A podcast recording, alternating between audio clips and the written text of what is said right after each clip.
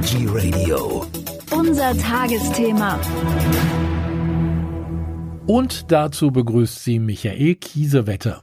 Dass Zucker ungesund ist und dick macht, wissen wir längst. Das einstige weiße Gold ist heute eher als weißes Gift bekannt, denn Zucker begünstigt nicht nur Karies und Übergewicht, sondern steht auch im Verdacht, Krebszellen zu fördern. Doch leider fällt es uns dennoch schwer, gänzlich auf Zucker zu verzichten oder den Konsum einzuschränken. Auch unter ökologischen Aspekten ist Zucker kritisch zu betrachten. Wer sich gesund und nachhaltig ernähren möchte, der lässt den Zucker einfach weg.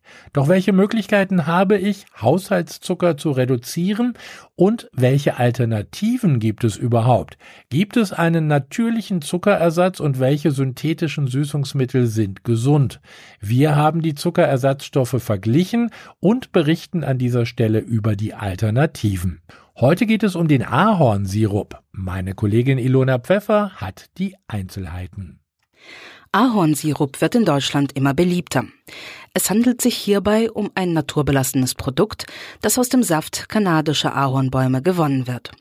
Dieser wird den Bäumen abgezapft und anschließend zu Sirup eingekocht. Ahornsirup besteht zu etwa 60 Prozent aus Saccharose, also aus Zucker.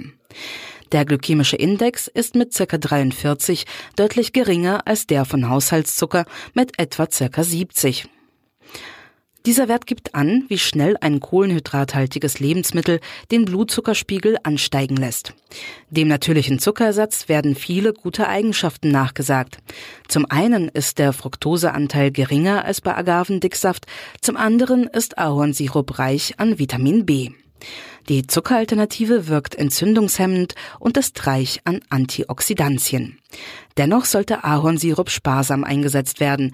Er hat zwar weniger Kalorien als Honig, kann aber bei übermäßigem Verzehr trotzdem auf den Hüften landen.